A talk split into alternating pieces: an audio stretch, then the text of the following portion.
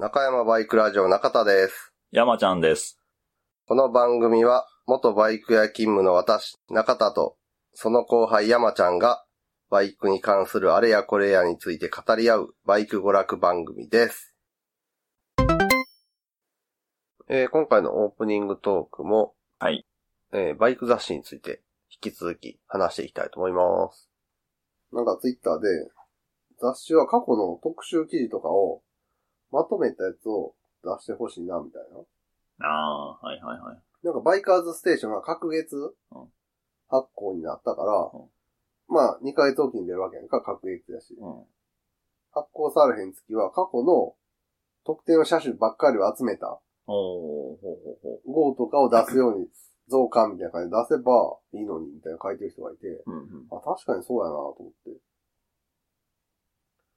ネットの記事はさ、検索で絞り込めるやんか。うんでも雑誌の場合それができひんやんか。できいな。だからそれをまとめた本を出せば、一応ネットよりかはさ、当時のこととか、うんうん。しっかり情報、それなりにメーカーなり何なりとかの取材を経ての情報やから。あの、雑誌のレストア記事とかもさ、あもうなんあ。かまとめて、大体レストア記事ってさ、最後の方がさ、駆け足やん。そうやな。一気に、最初なんかすげえ余裕持ってさ、現状チェックとか。そんなんやってるくせに、最後の方やったらなんか、4分の1ページごとに一気に作業が進んでいくやんか。そうやな、もうなんか、すごい重要なとこもうん、文字で終わってって終わって、おいって、そこが知りたいやろ、みたいな。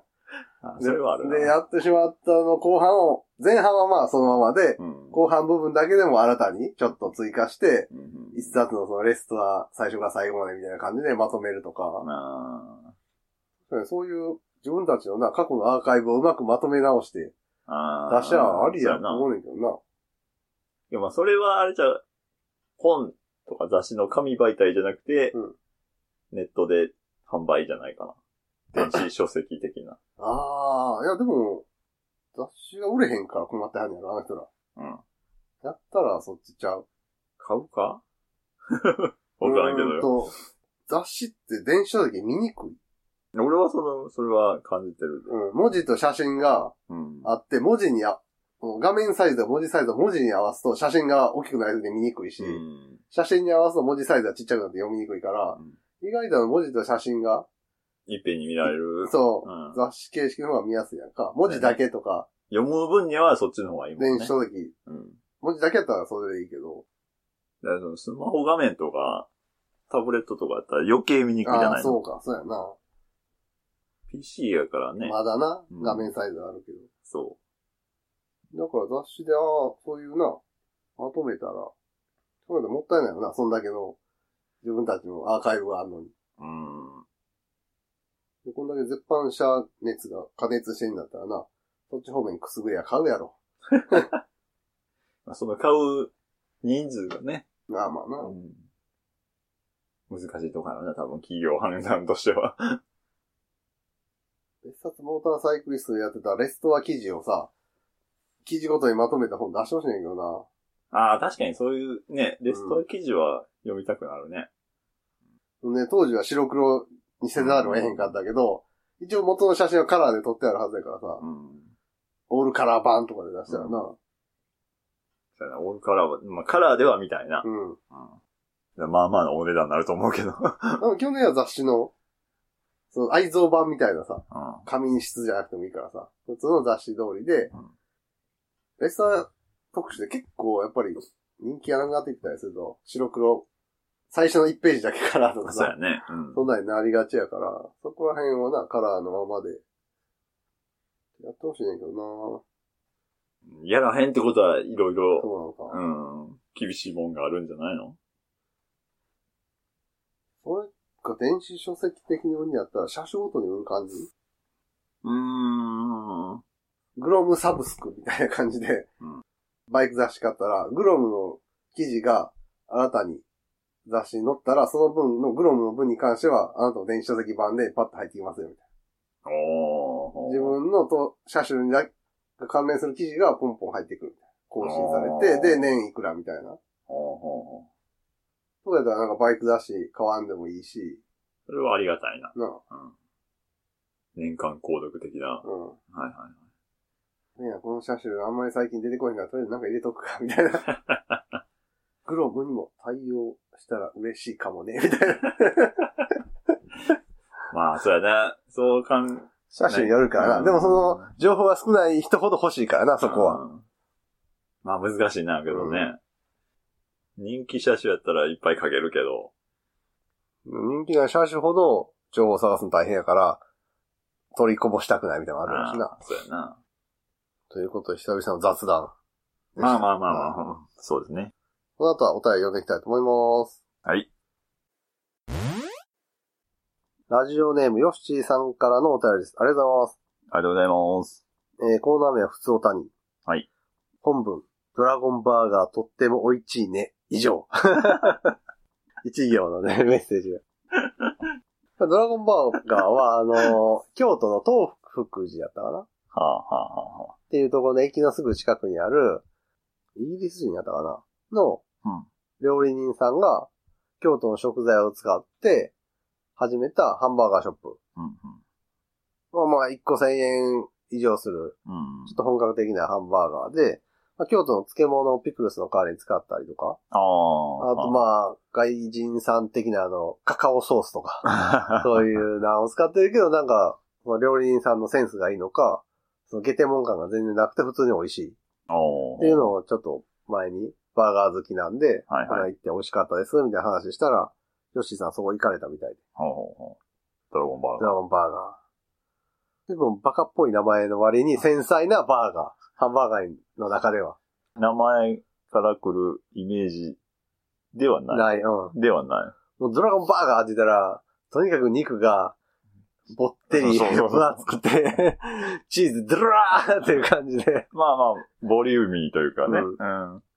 そんな感じはするよで、ね。店主が小太りのヒゲで、腕にタトゥー入ってるイメージなんか、まあ、店主までは言わんけど。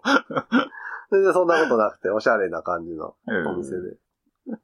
ドラゴンバーガーね。はほんとついこの間、近鉄奈良駅近くにあるモンクス・オン・ザ・ムーンっていう炭火焼きバーガー専門店にも行ってきまして、ここはね、すごい良くて、そのドラゴンバーガーがその京都の食材とか使ったちょっと繊細な感じだとすると、このモンクスはもう直球ど真ん中勝負みたいな。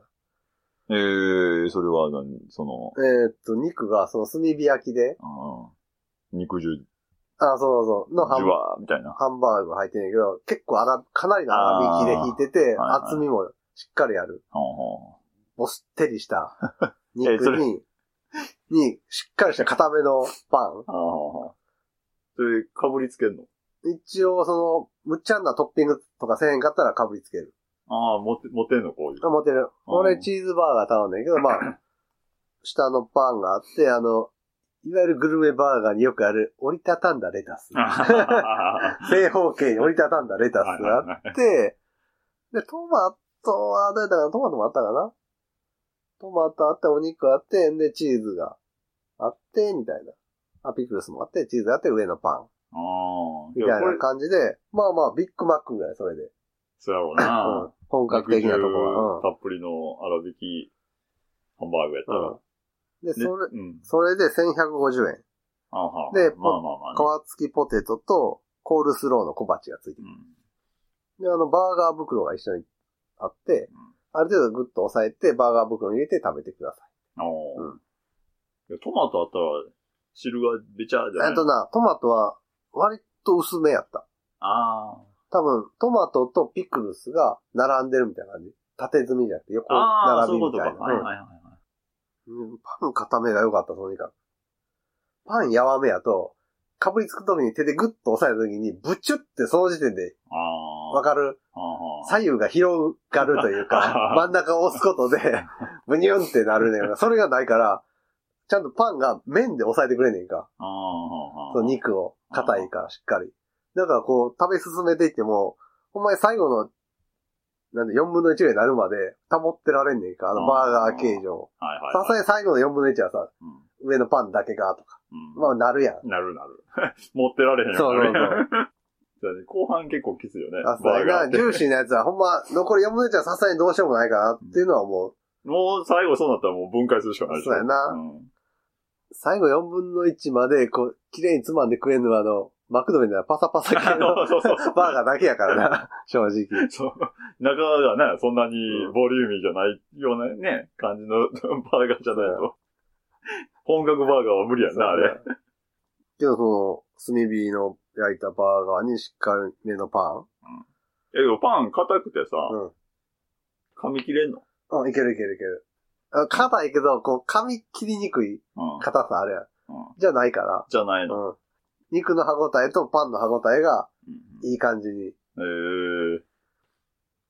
あれ美味しかった。あ、ほんと。うん。よしさん、また報告してきやで、これ。はい。駅前なんで バイクで行くのはちょっとね、ど駅前なんでね。駐車場の中に。ど駅前の王将の上の、にあります。そらあかんわ。バイク止められ。うん。でも、お昼前に入って、席二つ空いてて、オーダー入れて、運ばれてくる頃にはもう席パンパンで、ああ、まあまあね。うん。で、ちょっと外で3人ぐらい待つ感じ。ああ。今もうそれ、それぐらいのボリュームのチーズバーガーで1150円。うんうんポテト付き。で、ドリンクは別途プラス200円。ああ。みたいな感じ。まあまあまあままあまあ、まあまあまあそのまあまあ。まあまあまあ。そうそういうぐらいやなっていう、ボリュームゾーンやなっていう、その手のバーガーの。別に高くもなく、安安くもなく。あと、店長さんは、外人？うん、日本人あのお兄さん。お兄さん ?30 代ぐらいのおしゃれな感じの。あまあまあ、なんか、おしゃれバーガーや やってますっていう感じの。わかるわ。わかるわって言ったらあれやけど。なんとなくのイメージはね。はい。奈良は、あ、あと、店内にローリングストーンっていうあの本があるやんうんあれのポスターが貼ってある感じ。だけどまあ、バーガー店やったら、うん。まあちょっとそういう、そうやな。うん。なんていうんか、あの、あれな、うん、わかる、言い方 なんか、まあね。うんビレバン的なそうそうそうそう。雰囲気のな。まあ雰囲気も大事やしね。うん。けど王将の上っていうのはちょっとあれ 雰囲気はちょっとね。王将に失礼や。奈良の中心地は桜バーガーっていううん。バーガー屋さんもあって、なんかあの辺意外とバーガー熱い気がする。奈良と街中。へえあの、公園の周ああ、そうそううそうそう。違うわなあんまないよなバーガー屋さん。あっこぐらいやんか。アンティミーバーガー。協定場の近くの。あそこうまいけど、店主の癖がな、ちょっと。あの移動販売でやってるよねみ。たいな感じのもうはいはい店。舗。今はもう移動販売してないっぽいけど。あ、ほんま。うんでもな、外食不毛の地市街からさ。まあ基本車移動やからな。なうん車社会やから。あと滋賀でバーガー1000 1000円台のバーガーとかで、客来んのかな？うーん。まあだってあの辺、1000円台のバーガーって、高校生とかじゃないやん、多分。違うね。客層が。違うね。これは社会人。若者。バーガー好きの、えー、だいたい20代から40代ぐらいのお兄さん、おっさん。あんまり女の人一人がいかへん、ああの手の。一人はあんまりないやろね。二人でもそああ、そううか。。バーガーはやっぱり被りつくからさ、うんあんまりウェルカムじゃない人が多かったりするやん。ファミリー向けじゃない？あー、ファミリー、ファミリーにしちゃ高ない。ファミリーで言ったら子供が食べるのもあんまなかったりするからな。だから子供が余ったもんをお母さんが食べて、あー、お父さんは一個みたそいうな。そうそうそう。そうやな、その、ランチで食べるにしても一人1500円ぐらいうんうんうんになるやん。うん。うん。1500円だとライバル結構いるやんか。まあまあ、そのお金払うんやっただら、別のとこ別にバーガーじゃなくていいわっていう人もいるからな。なるね。難しいね。まあ、滋賀でバーガーは難しいんじゃなあ、千ランチ1000円で抑えられたらま、またなんかちょっと違いそうだけど、うんそうなると厳しいしな。そうやね。なんか満足いくもの出せへんような気がするよね。いや肉の値段がもろに乗っかってきたよな。そうああのメニューは。うん。というわけで、モンクス・オン・ザ・ムーンもおすすめです。なら？はい。はい。で、続きまして、ヨッシーさんから GT61 感想お便りでいただいた中に、まあ割と通常お便りというか、ツーリングに関する内容の部分があったので、これは後日別で読ませていただきますということやったんで、ここで読ませていただこうかと思います。えー、いつも楽しく聞かせてもらってます。で、まあ、実力値感想タイルのところは、うんもうすでに読んでますので、うんえー、少し話がずれますが、GT61 の少し前に SSTR に参加してきました。サンライズサンセットツーリングラリー。うん日の出とともに東海岸、太平洋側？太平洋側をはい出発して、日没までに石川県の千里浜にゴールしましょうっていう。はいそういうアドベンチャーラリーやったんですけど、まあコロナがあって、うんうんうん。決まった日にやると、ゴール地点がああ、土密になる。混むな。うん。で、一応10月1日から3月31日までの158日間の間に、ほうほうほを開催期間中とするんで、各う。自好きなタイミングでやってね、みたいあ、今でもいけるってこな。多分。とへえ。あ、そうなんや。うん。うんうんうんで、それに参加してきました。で、えーゴールの千里浜まではあっという間に到着してしまうので、まあ関西圏やとそうやろうな。そうやな。ううんん。今回はいつもと違うルートで福井県というところをツーリングしました。福井といえばネットラジオアスリートのあの方の故郷ですな。誰？誰？誰？誰なんですかね？ネットラジオアスリーネットラジオアスリート。アトスリートっってていうのがねどういう人なのか。そう、そうやな。ネットラジオアスリート。なので、フルマラソンしながら喋ってる人さ。え今、あと2キロで。いやいやいや。喋られへんと。そうやな。手話、そうそうそうそうそれしかないと思う。2時間ちょいずっとこれかいな。誰が聞くねん。で、まあ、その方の故郷やと。ほうほで、私もバイク系ジャーナリストとして前からずっとこの問題は調査しなければならないと思っていたコロナ禍の中、福井原発の闇を調整してきましたよと。調査で調整になってますね。う。うん。調査じゃないの？はいうん。まず、写真の高浜発電所を見に行きました。写真ないですけど。ないんか。ないですね。えーで、えー何もない道をひたすら進むと、突然巨大な建物が現れて、マジでビビりましたわ。テレビや写真で見るのと違い、実物はとてつもなくでかくて不気味な建物でしたね、と。うん。そうか、近くで原発が見たことないな、俺も。遠くは、あんのかな？ぽい建物まあまあ、あのは見たことある辺がそうなんやろうな、みたいな感じはな、うんあるけど。そうやな。近づこうっていう施設じゃないもんな。ああ、まあ、そうやね。積極的に。うんうんまあ、え原発に積極的に関わるのはシムシティの時だけやな。何それ。一番最初にうん。原発建てるっていう。で、えーなんか警備員の方がずっとこっちを見てて気分悪いので立ち去りました。いやいやいや。それが警備員の仕事やって向こうからしたら不審者かなっていう。不審者がずっとこっち見てたんで。そうそうそうそう。で、えー次に大井原発を見に行きました。なんか入り口のトンネル手前の坑道をたくさんの警備員が囲って封鎖してました。で、頻繁に大型トラックや重機が出入りしてましたが、なんかここでもガンをつけられたので戻りました。そうそうですね。なんかやってるんでね。より警戒度アップっていう。そらそうやわな。それから次に美浜原発と敦賀原発の PR 館を見学しました。施設の中はどちらも綺麗で整理されていましたね。でも客は私一人だけでした。まあ普通こんなところ行かないわな。気狂ってますよねって感じ。うん。まああんまりいいですね。まあまあね。ねうん施設の中では巨大な模型などを使って原子力発電の仕組みや構造を説明されてましたね。ただ気になったのはやたらと原子力発電の安全性とメリットをしつこいくらい主張してくるだよねって感じ。なんで急に、あの、ハローバイバイの席やったっけ？あの、都市伝説の。ああ。なんか、ねだよね。なんか言う、言う、言う。もう始まってるんだよね。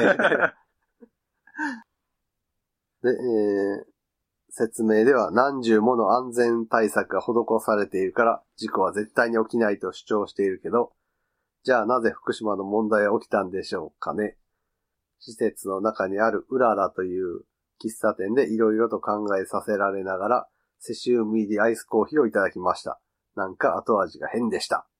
これこういう名称で売ってるんやったら、うん。だいぶ攻めてるよな。うんまあ、そう、こういう名称で売ってないんやったら、まあ場合によっては訴えられるやつそうなんで そうそうそうそう。僕らはね、呼んだだけなんでね。うん。ねあのね、はアイスコーヒーはアイスコーヒーで、うん。売ってると思うんい。ですよね。な。なかなかやな。で、えー、そして最後に、あの最強のゆるキャラ、いや、もうラスボスクラスと言ってもいいだろう。みんな大好き、頼れる仲間。飲んでも大丈夫でおなじみ、プルトニウムのプルト君がいるモンジュへと向かいました。でもプルトニウムのプルト君、ちょっとわからなかったら調べたら、なんか、93年にその、モンジュの PR ビデオを作った時に、その中にアニメキャラとして登場するキャラクターがプルト君。ゆるキャラ。うん。ほんほんで、プルトニウムって、なんか、体内に入っても、うん飲んでも、うんそのままなんか排出されるらしくて、ほとんどのが。へえ。うんだから飲んでも安全だよ、みたいな感じのことを、ビデオ内で言ってたら、いや、お前らちょっとプルトニウムあんま甘く見んなよって言って、うん次の年にアメリカのエネルギー省から怒られたって 書いてあった。え、その書いてあったっていうのは、ウィキにああ、はいはいはい。93年にそういう PR で、プルトニウムの安全性をアピールするけど、それはちょっと、あまりにも過剰にうん。やりすぎてて、プルトニウムの危険性を軽視しているということで、94年にアメリカのエネルギー省から回収を求められるって書いてある。ほうほうほう。うんで、プルト君はあのビジュアル的にはプルトニウムの元素記号の PU っていう文字の入ったヘルメットを買うって言って、なんか、爆音でネタにされそうやなって思いながら。だけどネタにするような、うん。な知名度が、あこれは何っていう話になってしまうんじゃないの？あ。